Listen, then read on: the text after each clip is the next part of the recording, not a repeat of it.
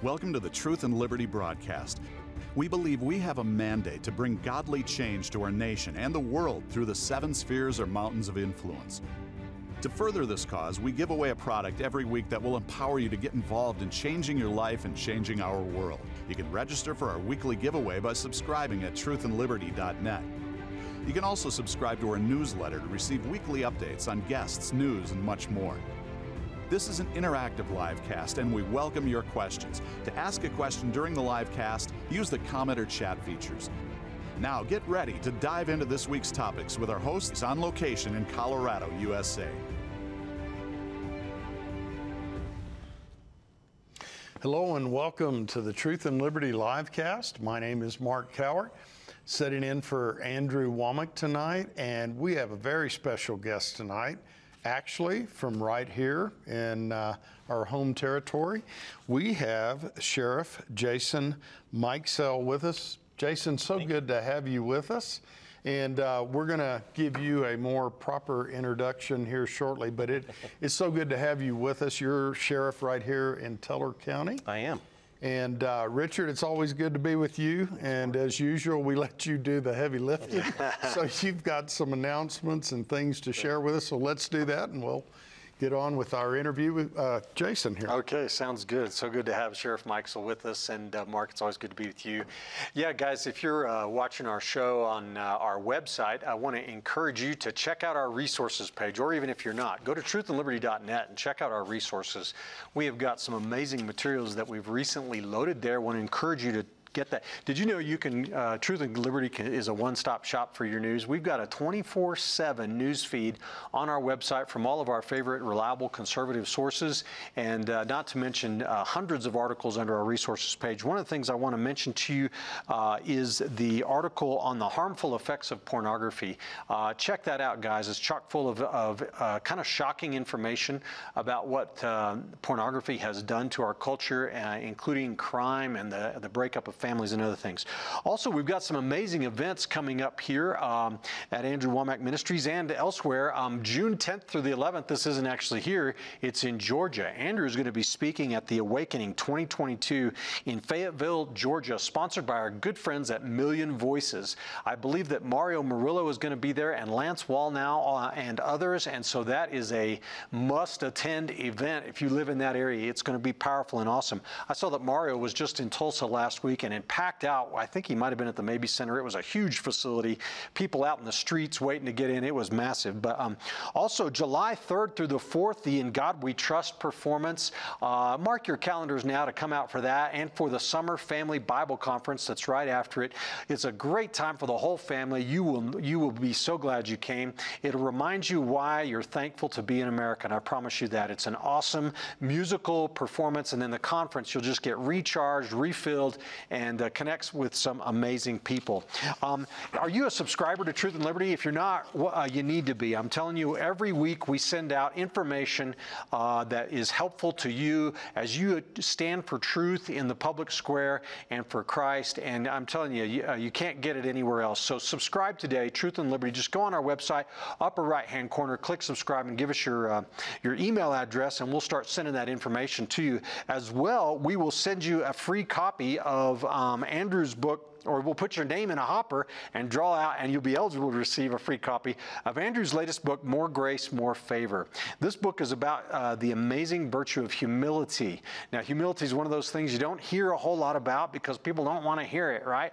But it's actually one of the keys of the kingdom, and it will unlock um, uh, God's favor in your life and uh, true peace in your life. So, subscribe today and be eligible to receive that. Also, uh, this is an interactive live cast. We're going to be talking about some important stuff today, and if you want to uh, give a question to Sheriff Mikesell or Pastor Mark, or maybe post a comment, you can do that in the comment section on Facebook or the chat section on our website, and uh, we'll try to get to that. And then uh, also, we are there, there's some amazing stuff happening here at Truth and Liberty. I can't even talk about all of it, but we are making a big difference, you guys.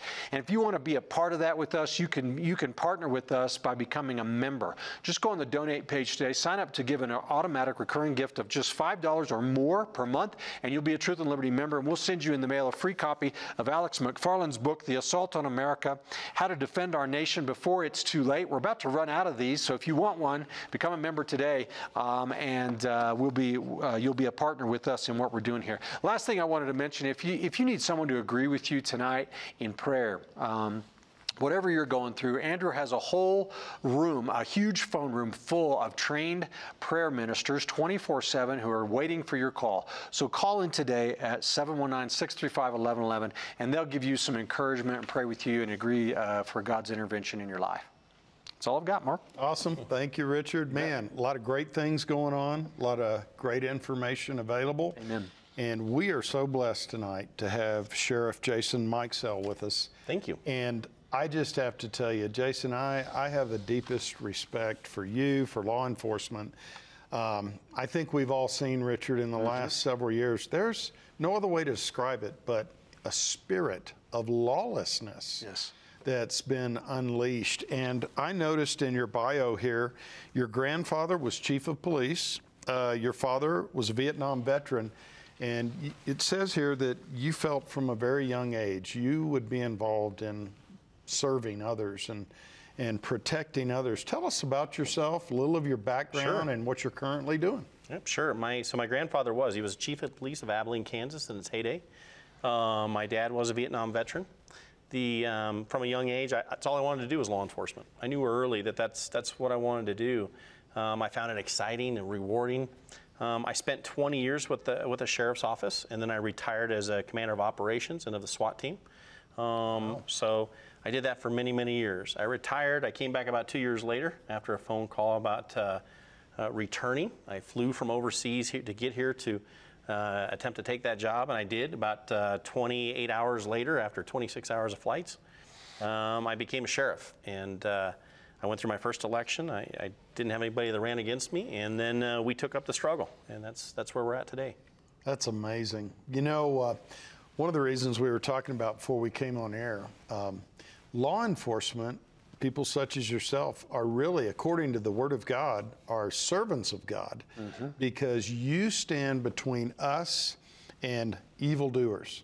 And there's a commission from the Word of God that you are raised up to punish evildoers. And uh, you know, I, I think you've seen countries or situations where lawlessness abounds and law enforcement has fallen.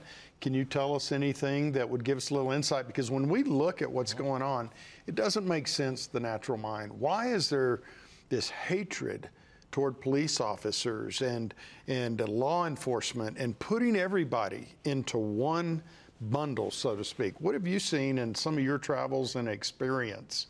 You know, the, when you deal with any law enforcement outside the United States, one thing they do is they look up towards law enforcement in the United States. Um, Here in the United States, we have such a great ability to have that, tr- that separation between government, uh, federal government, and local law enforcement, to where local law enforcement are constituents of the people. They really are, they take an oath to protect the people. Um, we have a lot of integrity values that are seen throughout the world. Um, bribery, those types of things aren't allowed here. In a lot of countries, they are. And if you look at a lot of countries that have fallen um, and, and went back to chaos, Egypt's one, uh, there's been multiple others, but a lot of it is assault on their law enforcement infrastructure. And once that goes away, um, it has to now be the government coming in to take over. And they're not as trained as well, there's not an understanding of what's needed. Um, so it destroys that basis of what the people believe, and that's they, that we work for them. We're, we're part of them. We're the ones that, that uh, uh, keep that candle lit at night. You know, I've always, it's always been amazing to me that um, you guys put on your badge and you go out to work and someone may be, you know, having someone trying to break in their home. They make a phone call. You don't know those people, but you go literally put your life on the line, stand between them and danger.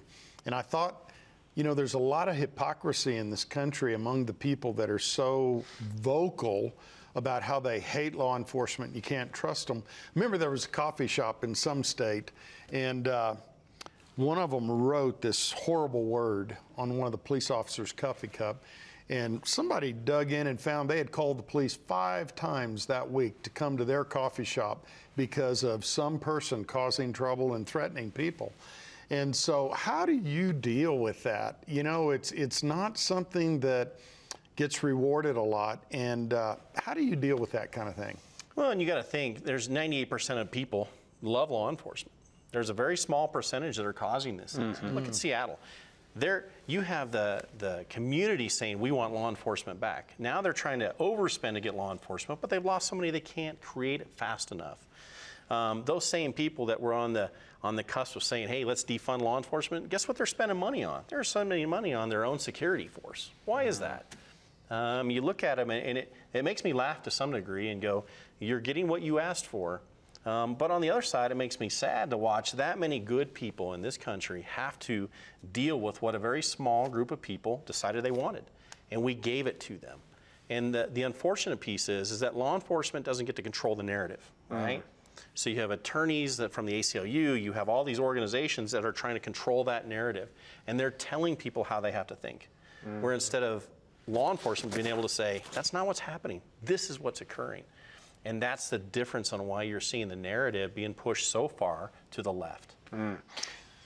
No, go ahead, Richard. Well, you know this that the the riots that happened uh, in 2020 and the defund police movement. I remember at the time thinking, defund police. What kind of insanity is that? What do you think is going to happen? We're going to become safer? Uh, and sure enough, um, what's happening to the crime rate now in America, all across America, and even right here in our backyard in Teller County? Well, the crime is exponential. You- You've got a, a 46% increase in crime across, across Colorado that's increasing. And, it, and it's interesting to me. I start looking back at these numbers starting 2019, and you see 86% increase in car thefts. You're seeing all these exponential numbers where the increases are so much in 2019. The ACLU actually, uh, they put online this um, document, and it's called Reducing, or it's COVID-19 Jail Depopulation in Colorado. It's a manual that they produced. This is the ACLU. It's the ACLU's manual. Yeah. what Tough on crime people. Tough on Gotcha. crime. And what they're talking about is how proud they are that they were able to decrease the population in prison by 46%. And in that same year, we rise 47% in, uh, in, in crime. 86%, 40%, 46% in, in homicides in Colorado. How, what was that percent? 46%. In homicides. just in homicides and murders in Colorado. So you look at all that and you go, well, that 46% you depopulated these jails, and, and the attempt to say, oh, that's not the reason why, that recidivism rate is not the reason why. But if you look at the numbers, that, that's pretty similar in what they released to what our crimes spiked in a year. Wow. So tell us more about that releasing people from jail. This, how did this happen, and and is that tied into the woke agenda and the defund police and all this left wing stuff that's going on in America today? It is. It's it's a total left movement of what they want is is total control over that narrative again, saying, hey, um, if we release all these people, we're going to rehabilitate them. We're going to make it better. But what they've done is show me the rehabilitation that actually shows that people are so much more productive. When I have increases in numbers up to 87% for car thefts, is that really helpful numbers? Um, and, and I would imagine a guess to this that says, I bet you if we really did the research on it, would show that, that 25% of those continue to, to steal cars. 80%, 86% is a lot. That's a big number. That's 86% more victims just on your car stolen. And then we decrease law enforcement's ability to deal with it. That's a big issue. And by saying that, what I mean is this they've decriminalized a lot of these things. They want us to serve summonses, not arrest. You know, they don't, they don't want that interaction with law enforcement. Well, who's going to tell them no? Is the person that just bought this new car that has to pay for it because your insurance won't cover it, are they going to stop them? I've heard stories from people that said, hey, um, you know, we can track our cars now.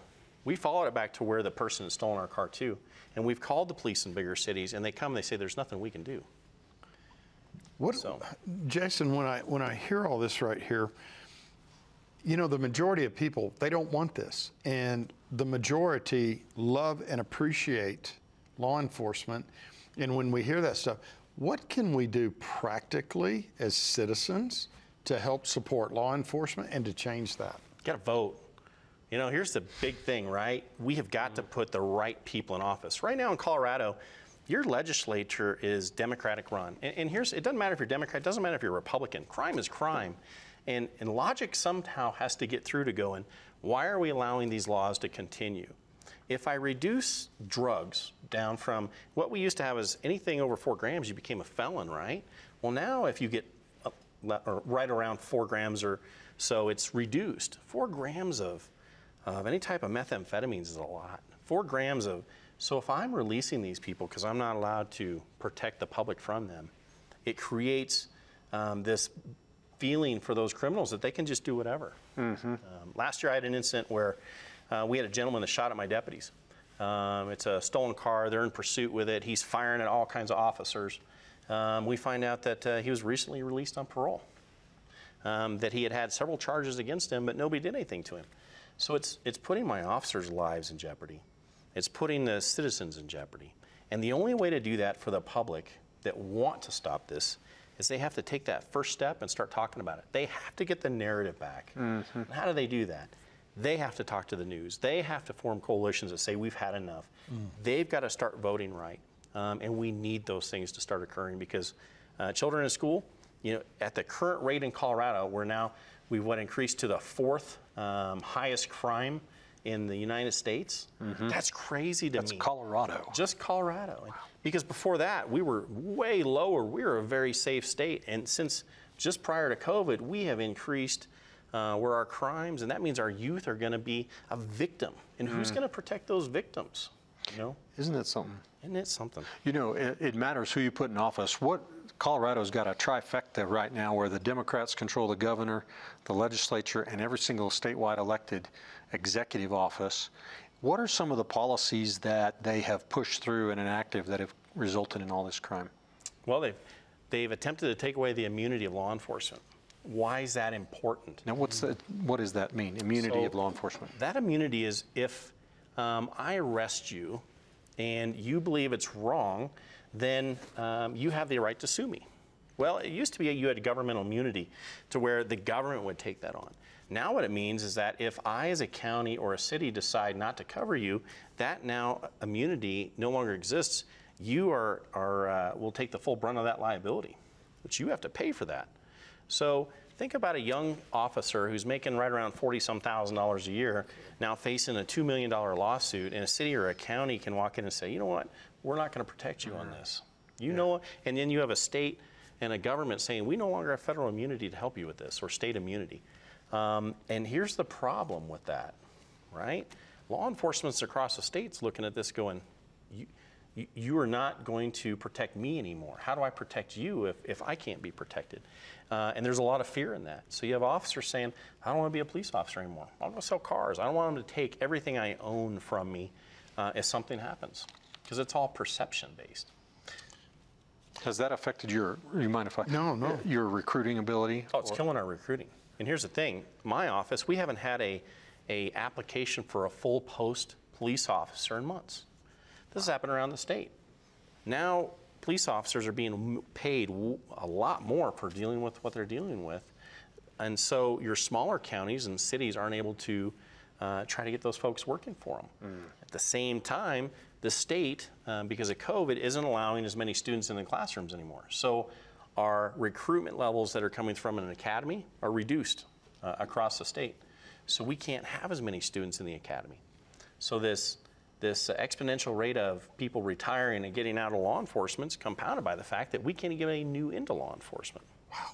This, you know, I'm learning things tonight I just was not aware of, Jason. And this has got me concerned deeply. I know that we, the, for instance, we've been involved with school boards and seeing things mm-hmm. like that. Mm-hmm. Well, parents are waking up, and uh, one of the things that backfired, I think, uh, on the left and, and the people that are out to destroy America during Corona was they started finding out what was our children were being taught. All these children, the parents are going like, "What's going?" on? So this, there's this surge, but I don't know that that's taken in the area of law enforcement and I've just got this deep concern on the inside with the way you're describing this. Who in their right mind, getting paid $40,000 a year, would want to put himself at risk for everyone when they could just pull the the cover back and say you're on your own if somebody and who wouldn't try to sue police officer a criminal for goodness sakes or somebody that mm-hmm. felt they were being done wrong? Are you seeing any movement here or across the country of the people rising up and and speaking out or groups being formed? You're starting to see um, local organizations. There's one out of the Springs that uh, I can't remember the name of it, but they're they're starting to talk about this crime. You're starting to see it on the news, right? Your mainstream news media talking about the amount of crime. Now you have some Democrats are trying to jump out from front of it and saying, "Oh no, we're friends of law enforcement." I'm going to tell you right now, they're not friends of law enforcement. They're the ones that put us in this position from these uh, ideals that uh, we just want to let everybody go and, and it'll all be fine. Um, there's some times in life where you have to be hard to change somebody's actions and reactions. And the fact is that law enforcement was that. Um, and not everything can be nice all the time, especially if somebody's trying to kill you. Um, you know, it, it, it's just not a, a happy day. No. Um, So somebody's going to get hurt. And I will tell you, I don't want my officers to get hurt. I want them to use the force that's necessary to deal with something. And the fact is, every day, more and more law enforcement are scared to use that force because they're worried about the lawsuits. They're worried about being in trouble. They're worried about these these issues coming up. Um, and it's sad to me to watch because we're seeing good young and men, men and women that are falling victim to this across law enforcement. Um, and it's harsh. It's just a harsh world and reality that we live in. One of the things you were saying uh, before we went on the air was about uh, an, uh, that they have caused parole boards and parole officers and stuff like that to sort of, I would put it this way, stand down a little bit and not uh, enter parole violations and probation violations. Can you tell us more about that? In fact, I think you gave us an, a stunning example. I have a stunning example. And, and here's the thing about this one um, I won't use his name, but there's a criminal in Denver. He gets arrested for multiple offenses, um, felony type offenses for harming other people and doing things that are illegal.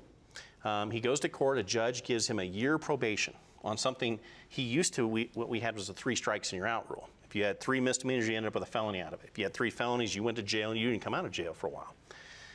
What this judge did is he convicts him. He gives him a year probation. Within that year, he violates his probation 28 times by not having a sample of his urine taken. Which means what they do is they tell him, hey, you need to come on such and such a day. We need to get a sample to make sure you're not on drugs and you're doing the right thing. Doesn't show up for 28 times over nine months. During that nine months, he gets arrested again. Um, one of them for uh, a weapons violation, prohibited use of a weapon, which means he's carrying a firearm. He ends up with a second charge. When he goes to court, he actually pleads guilty to one of those. He's then released. They still don't violate him on his probation. How do you not be violated on a probation for committing a felony act? And this is in Denver. He then goes on to kill somebody during the time when he should have been back in jail. And what I don't understand is he's in a pursuit with police. He ends up killing somebody. He possibly robs another bank. Um, and this guy was able to walk free for a year. What example are we setting to a community? What example are we setting for our children when these types of people are causing these issues? And here's the problem I have.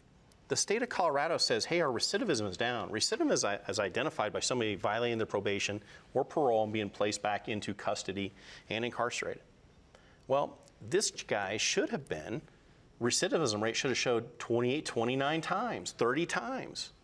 But yet, if we don't identify him as a recidivism rate, well, I guess we've done a good job because we've rehabilitated him and put him back out in the public to be a, a good person that's going to work with all other folks. Wow. So it didn't happen. It's like an accountant cooking the books there. Something is not coming up. You know what I'm hearing is in Ecclesiastes, it says, because sentence against an evil work is not executed speedily, it says, therefore, the hearts of the sons of men are fully set to do evil. And that's what's going on right here. Uh, if they tie the hands. Um, this has got me uh, wanting to know more about these groups that are rising up to find out what they're doing and how to help people get involved because a lot of people don't pay attention to this if their life is relatively calm. But we've got to remember that the, when you said that about the homicide rate being up 46%. I believe it's 46% in Colorado. It's Tho- those very are- high. There's there is a number of people whose lives are permanently altered, and uh, there's got to be an awakening in this area, like there is now with the school boards. I never would have realized the school boards is one of the most volatile spiritual battlegrounds I've ever seen, and things we can barely wrap our minds around what they're trying to teach our kids. And here they can't read, write, or do math, and they want to teach them about sexuality at these very young ages and put all these agendas in them and all that kind of stuff. So, um, right here in Teller County, uh, what are some of the biggest challenges you face as a sheriff here? I'll tell you, one of them is coming on air and actually talking about this. Um, I have found through my uh, history as a sheriff is when you take that step forward and you say, "Hey, there's this is a problem," I'll, I'll probably end up on some different news feeds tomorrow talking about it, and and I'll be biased in different things. Um, that's a pretty normal thing for law enforcement now. There's an attack from the media that just does not stop, um, and anything you do or say, it's going to be held against you as a law enforcement officer. It's it's ugly. So just for people to stand up and start talking about it, I think is a big first goal um, to really get that information out there. Because how many people are talking about this? Um, you have the District Attorney's Council that's pushing back on the state for a lot of legislative issues. Um, you have the sheriff's associations, the police associations are joining forces to try to fight this. Um, but it's combat on a normal daily basis. And you have a state that's taking legislative acts and they're pushing them through so quickly that nobody can get ahead of it to get up there to talk about it. And even if we do talk about it, um, it- it's like they're muting you. They don't want anybody to hear those types of things. You know, we had, there's uh, been some crazy bills that came through in the last few months, including the atrocious abortion bill signed by Governor Polis, which makes, and now California might have passed this already, but we- for, we were the, the most pro-abortion law in North America. Not like China, North Korea, uh, and Cuba were ahead of us, but that's about it.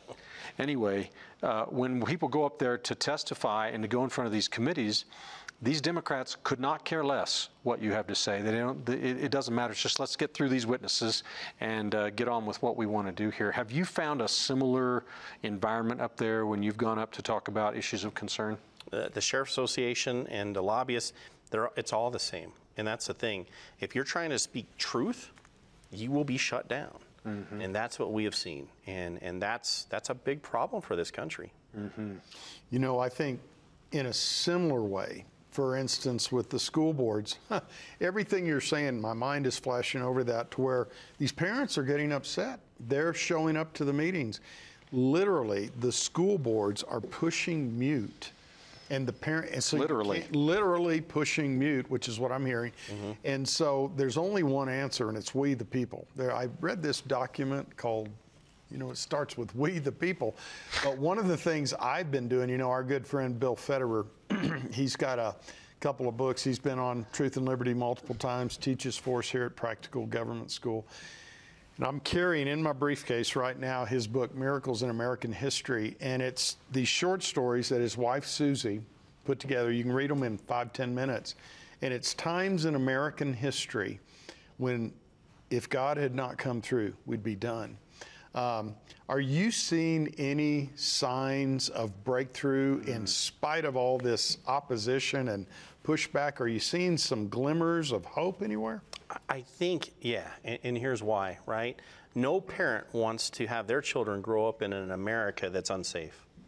I think you're going to start seeing more of a groundswell to talk about the law enforcement side of things. And here's why, right? We, we still have not reached the bottom of this, this barrel. We've not hit rock bottom yet. I think you're going to see a wave this year of, of crimes that are just increasingly bad. But at some point, this country will take itself back.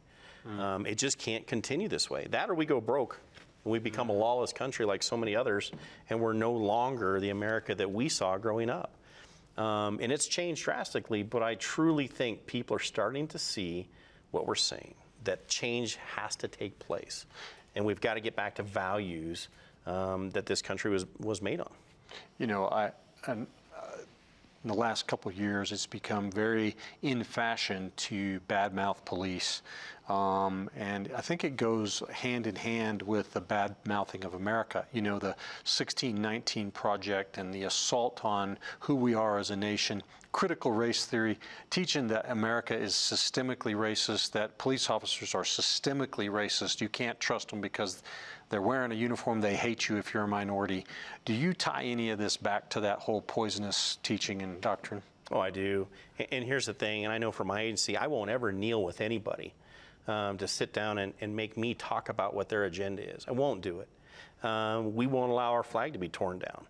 You know, that's something that our veterans paid very dearly for. And I'm telling you that law enforcement, we cannot allow people to control our narrative. Um, we don't kneel with folks to tell them, I'm so sorry. Yes, did, were there things that went on in law enforcement that I wish that had had not had happened? I do. But my agency didn't do it.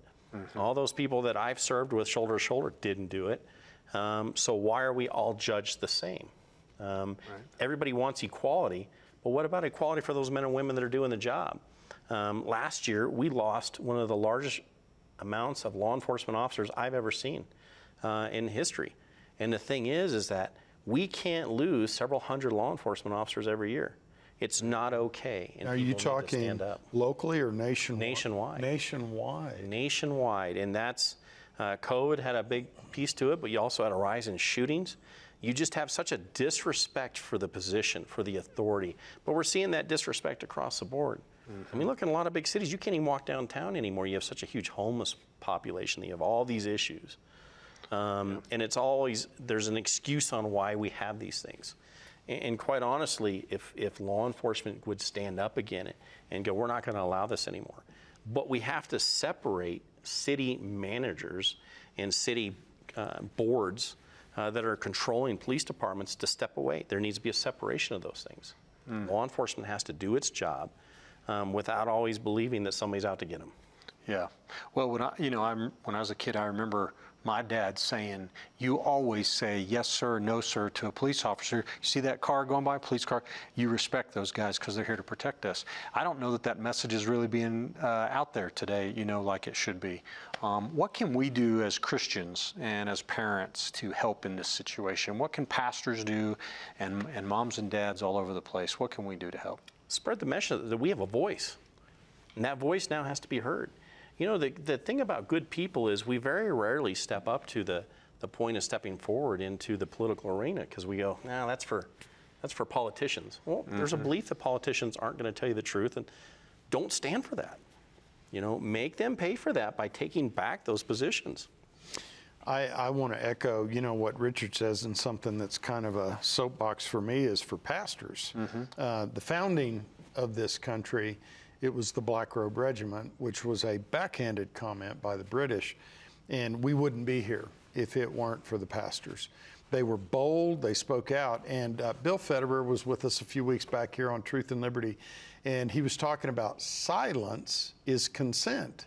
And he used the illustration of when you go to a wedding if there's anybody that objects to this uh, marriage, uh, speak now or forever hold your peace. So when you were silent, you were consenting that this marriage, you're blessing it. And that goes not just for the pastors, but for the citizens. And boy, I'll tell you, just hearing you this amount of time, Jason, my heart and my antennas are tuned toward those people. I want to find out who that is in Colorado Springs that's rising up so we can uh, hear what they're doing. And that is the hope that I have. Um, you know, America has seen some times, first, we should have never been a nation if it had not been for God's hand.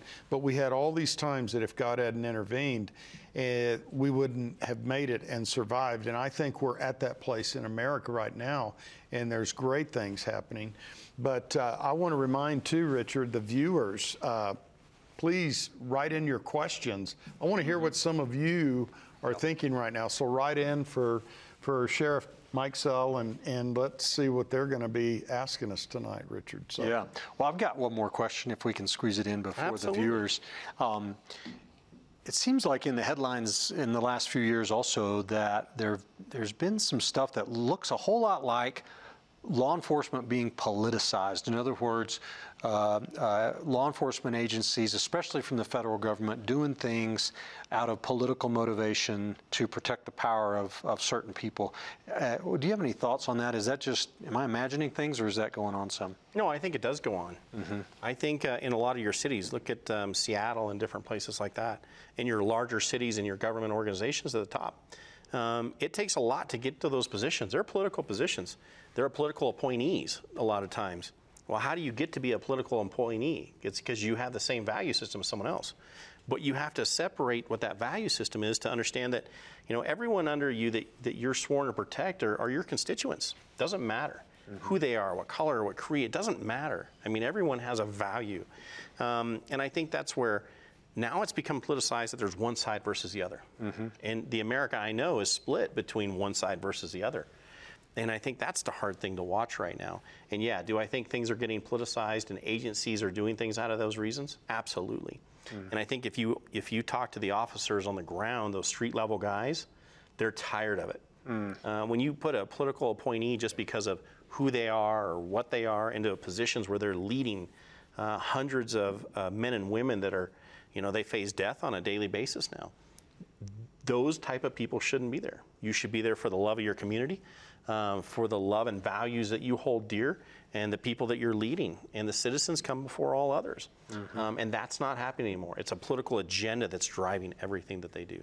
I think that's called the rule of law, isn't it? Yes, it right? is, We apply the law even-handedly to all people regardless, right? Absolutely. And Satan is called the lawless one in Scripture. Yes. I know this is kind of off from what we're the track we're on right now, Richard. But before we went on air, I've read that Communist Manifesto. But Oh, when yeah. you were reading that, and it was just kind of a refresh. It my goodness, it looks like this country has gone down.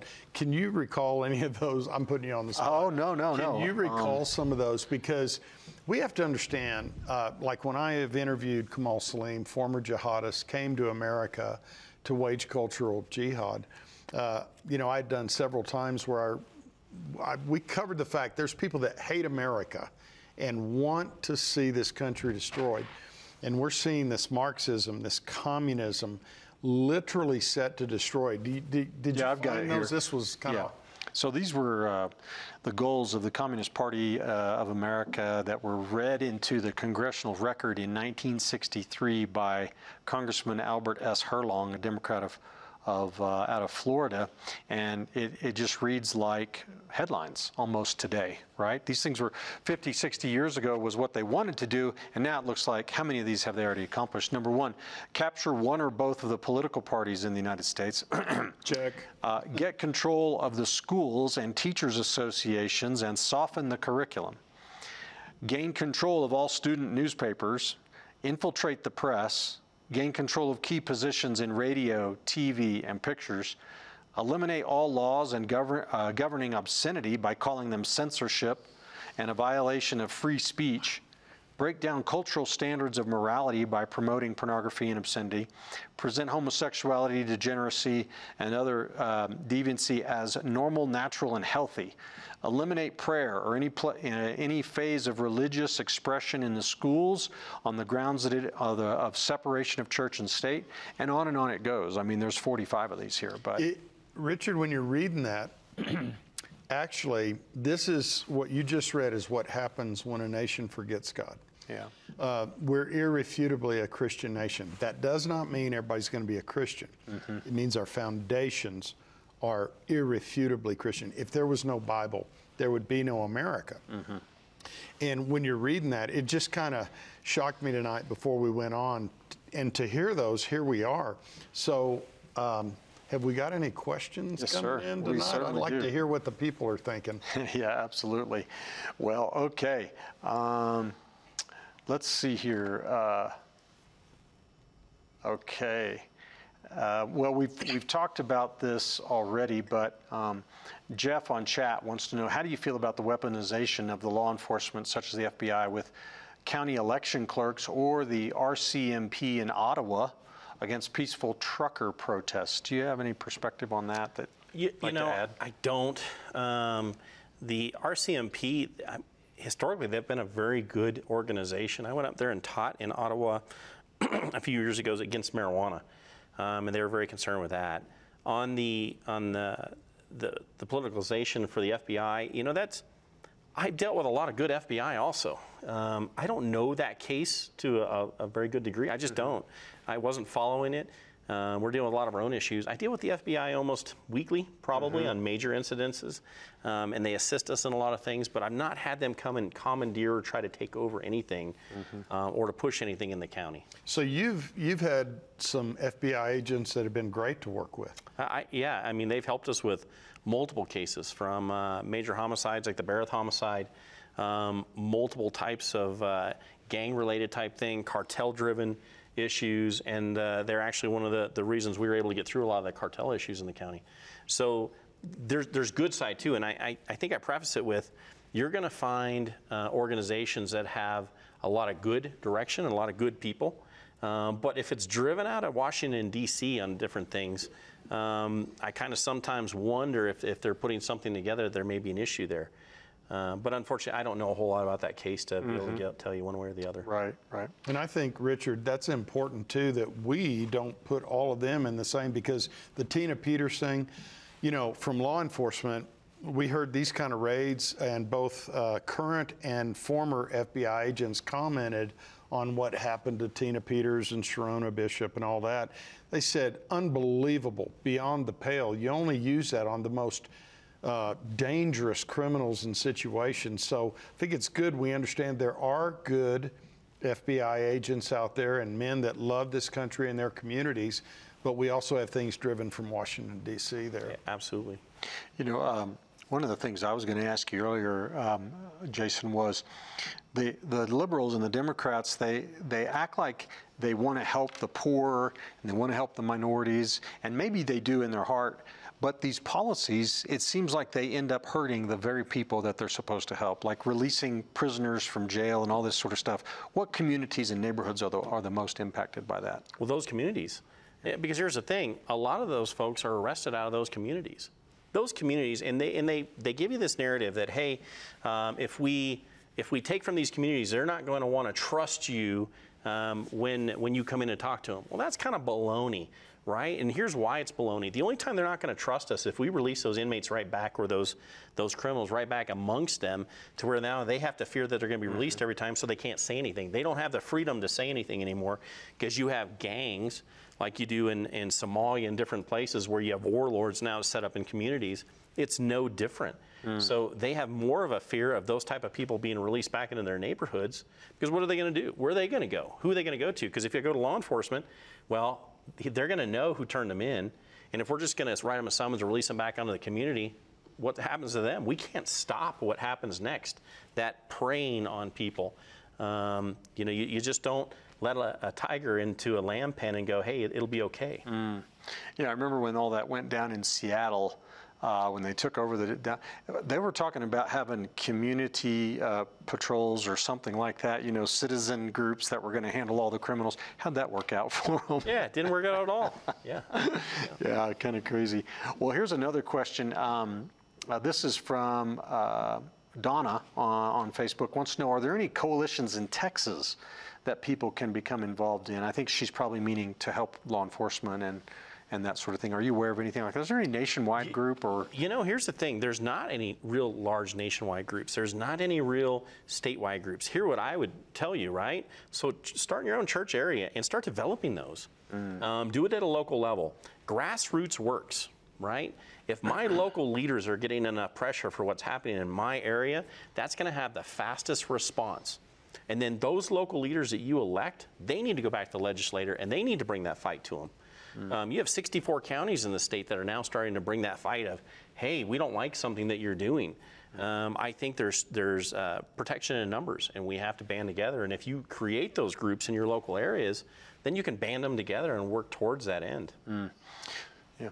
Jason, I was going to ask um, so we've got 64 counties in Colorado. Are you connected with other sheriffs in other counties and being able to share these concerns and Yes. synergize in any way? Yeah, we do. And I actually get a list of different legislative acts that are going to go out. We have a very strong association. We've actually joined the sheriff's associations with the police associations.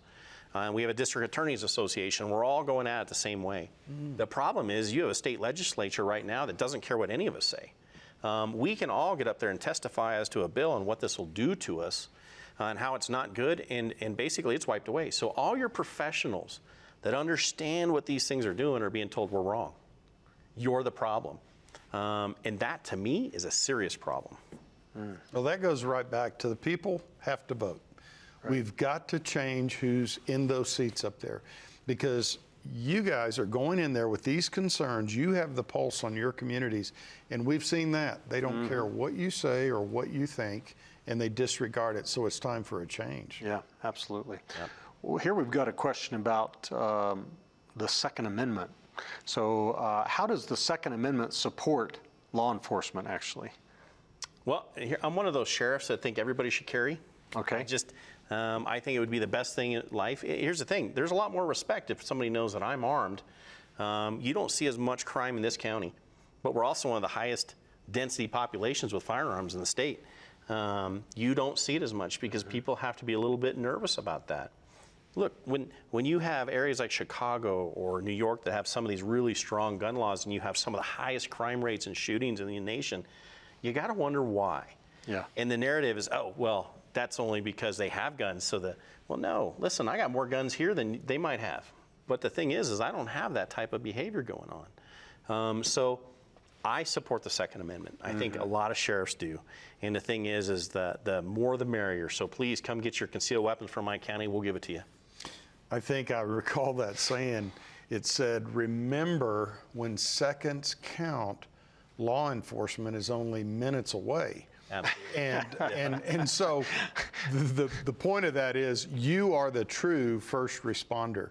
And all you need to do, I don't know if y'all had heard the one 911 call, just hear one of these calls, and it was a mother and her two daughters, like nine and 10 years old.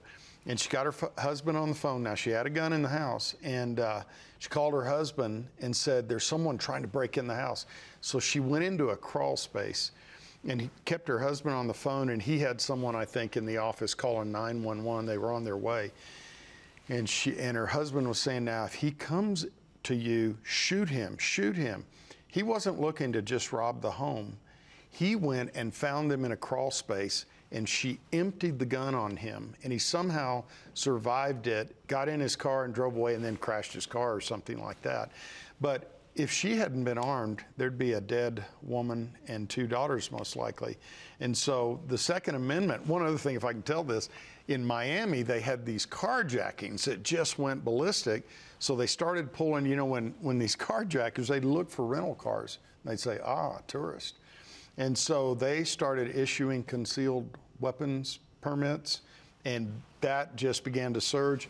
And the carjackings miraculously went down because, so these people that are pushing for gun control, people ask me, uh, do you believe in gun control? I say, absolutely. You should keep your grouping within a size of your fist on your target. That's the gun control I believe in, and it'd be a lot safer society. Well, you know, here's the thing. If if my family is home and somebody's going to come after them, I can't get there fast enough. Law enforcement is not that instant um, security, right?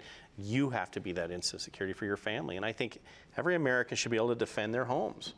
Um, now we make a lot of laws, and there's a lot of castle doctrines. There's a lot of make my day laws. There's a lot of things that uh, different groups want to take away from you as your rights. But your right to, to bear arms, um, and that gives you the leverage to stop those actions, then do it. Um, I think that more sheriffs are now starting to say, we want you to be armed, we want you to be proficient, and we want you to be able to protect your families. Amen. Well, uh, so what's the difference between a sheriff and police? Can you just educate our viewers on that? Yeah, and- How is your role different than the police department? Well, in Colorado, it's, it's a little bit different too. But in Colorado, a sheriff is, a, is the top law enforcement official of any county, right? Um, and we and police chiefs have more a municipal code, and they work at will to the city management and or the, the board. A sheriff is an elected official, right? My authorities are much broader. Um, my whole uh, authority derives from the I'm to keep the peace. That's a pretty broad spectrum of what does that mean. Um, so we derive our authority from that, from the people, and that's different than a police department that derives its authority from city charters uh, and boards, and then that's the direction, right? A sheriff has the ultimate authority of law enforcement in within your own county, um, and we are probably the closest elected uh, to elected uh, position to its constituents. Yeah, that's great. Well, so um, what about schools, Jason? Like, um, do you see a relationship between crime and problems in the community and how well our local schools are operating? Well, I think so. I think all of it plays a part. Yeah. Um, and here's the thing: if if our schools are indoctrinating with issues um, that have a I hate law enforcement, um, or they're putting up a, a BLM flag, and I'll be honest, I think that BLM is a criminal organization. Um, if if we're indoctrinating people with those things, and we're separating the belief of what this country means and and who all those those stakeholders are and what that community is, I think we have serious problems. Um, we we start to see things. We, we used to call it the broken window, right? We drive through a neighborhood, and the first house we come to has a broken window, and somebody sees that, then we start having more broken windows, and we start seeing more crime and higher. It, it works in schools, it works in communities, it works in just all groups of people, right? Um, so I, I think that has a lot to do with it. So, like the teaching that um, that America is systemically racist. I, I can just now. I didn't have that when I was a kid in school, but I can imagine if I'm taught that, that's going to make me look at my officials with a jaded view and not trust you. Absolutely. Um, are you seeing any any effects of that now, or You know, we still, don't still in too this early? community. Yeah. Um, you know, that's that's a good. I have a great community in this county, and Mm-hmm. honestly, everyone gets along. Um, it's it's a it's a very niche community. The thing is, I remember when I grew up in school, I didn't even know what racism was. It wasn't even talked about. It wasn't an issue. Everybody worked together. it didn't matter color. It didn't matter. And nothing mattered. Um, we were just kids. And not until the last few years as it really rose to the surface. Um, and that's unfortunate because I, it shouldn't be that way. I think we're at a worse uh, issue with race in our communities now than we've ever been. And I, and I think truly that's, that's a matter of uh, organizations that want that to be an issue. They, they're pushing that to be an issue. They're trying to destroy um, how the communities had started to come together. Absolutely. I think so much of it is generated by our media and by special interest groups and things like that. And unfortunately, the church, not the institutional church, the body of Christ has become salt with no savor. We've lost our pungency and we've ceased to be light. And the only thing left when you don't have light is darkness.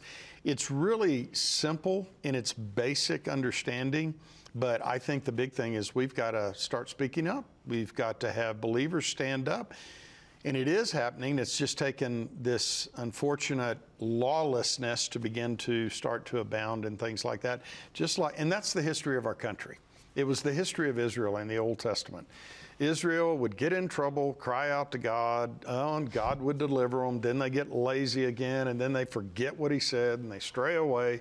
Then they cry unto Him, and so here's where we are in America again. So, any more questions, Richard? I'm curious about what the people. Um, yeah, here's here's one on the red flag gun law. This person asks, how do red flag gun laws affect law enforcement and its relationship with the community? And I, I'm going to tag on to that and say, have you seen any red flag uh, law cases here in your county, and what do you think of it? Is it No, and, and well, I don't. can you define what the red flag law is for everybody? So that red flag law, what it what it's talking about is now anybody can go to a court and basically get a court order to have weapons removed from somebody, and law enforcement now has to go out and do that. We have not seen it in this county.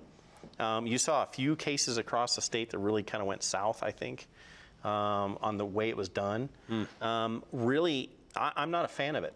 Yeah. I don't think it's right for um, a judge or a law enforcement official to make the belief that someone's crazy.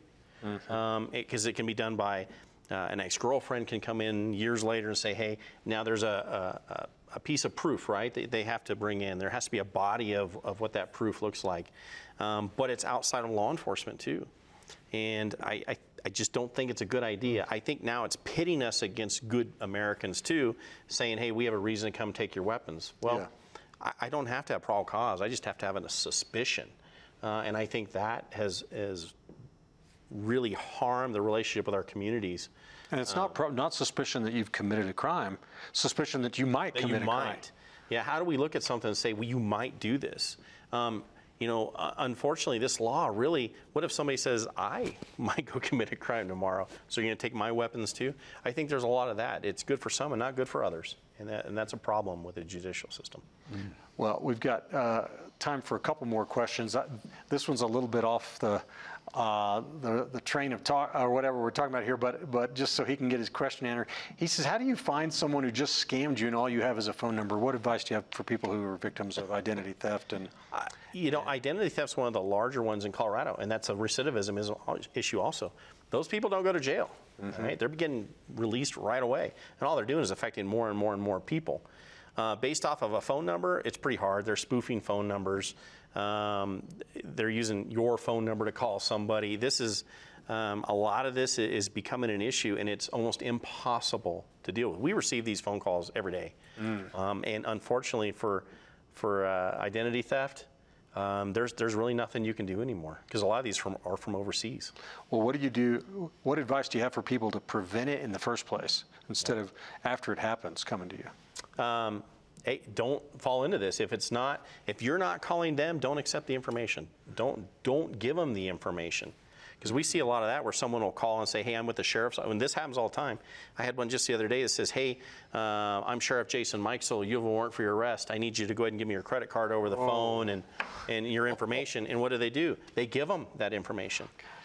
If I, as a sheriff, will never call you to ask you to turn yourself in and give me a credit card over the phone, don't give a credit card over the phone or your personal information ever. Wow. One more question? We're, c- one more. One more real it quick. What advice, how, how do, when it comes to law enforcement and the right attitude on, on law and crime and that sort of stuff, how do, how should people decide who to vote for? How do they know? How do they figure that out? Ask them, ask them questions. They have candidate forums all the time. Find out what their stance is on law enforcement. Find out what their stance is and what their voting record has been towards law enforcement um, and those issues. Um, go to your local police departments, your local sheriff's departments, and ask. They'll tell you. They'll tell you what they think, even though they're not supposed to. there, there is a time when you can say, you know what, I'm supporting this person. Wow. Jason, thank you so much. We're, we're out of time for tonight. I want to thank you for just serving our community. Yes. Uh, we are so blessed in this country, Richard, and I, I just don't think we express our thanks enough to people like you in law enforcement. And I just want to say to everyone that's watching tonight, thank you for joining us. And be sure to check out Truth and Liberty, our website, because a lot of information. But you know, I've just been stirred tonight, Richard and Jason, to to be more aware of what's going on, and uh, I am going to do that as a pastor, and get our culture impact team to find out about these groups. I know that a lot of you are watching from other states. Start asking. Start. Uh, inquiring around you and get some of the people around you to start supporting law enforcement. Find out what you can do to bring awareness to the community. And most of all, realize your vote and voice counts. You can make a difference. And uh, we also want to thank CTN for airing this. It's always a blessing that they carry this. And thank you for joining us. And if you're not a partner with Truth and Liberty, remember we're a 501c4. Uh, you don't get a tax deduction, but the Lord takes note, and we appreciate you. And get these books. Uh, we're almost out of Alex McFarland's book, and so get your copy. And uh, we hope to see you next week. It uh, appreciate you being faithful to watch Truth and Liberty. We'll look forward to seeing you next week at this same time.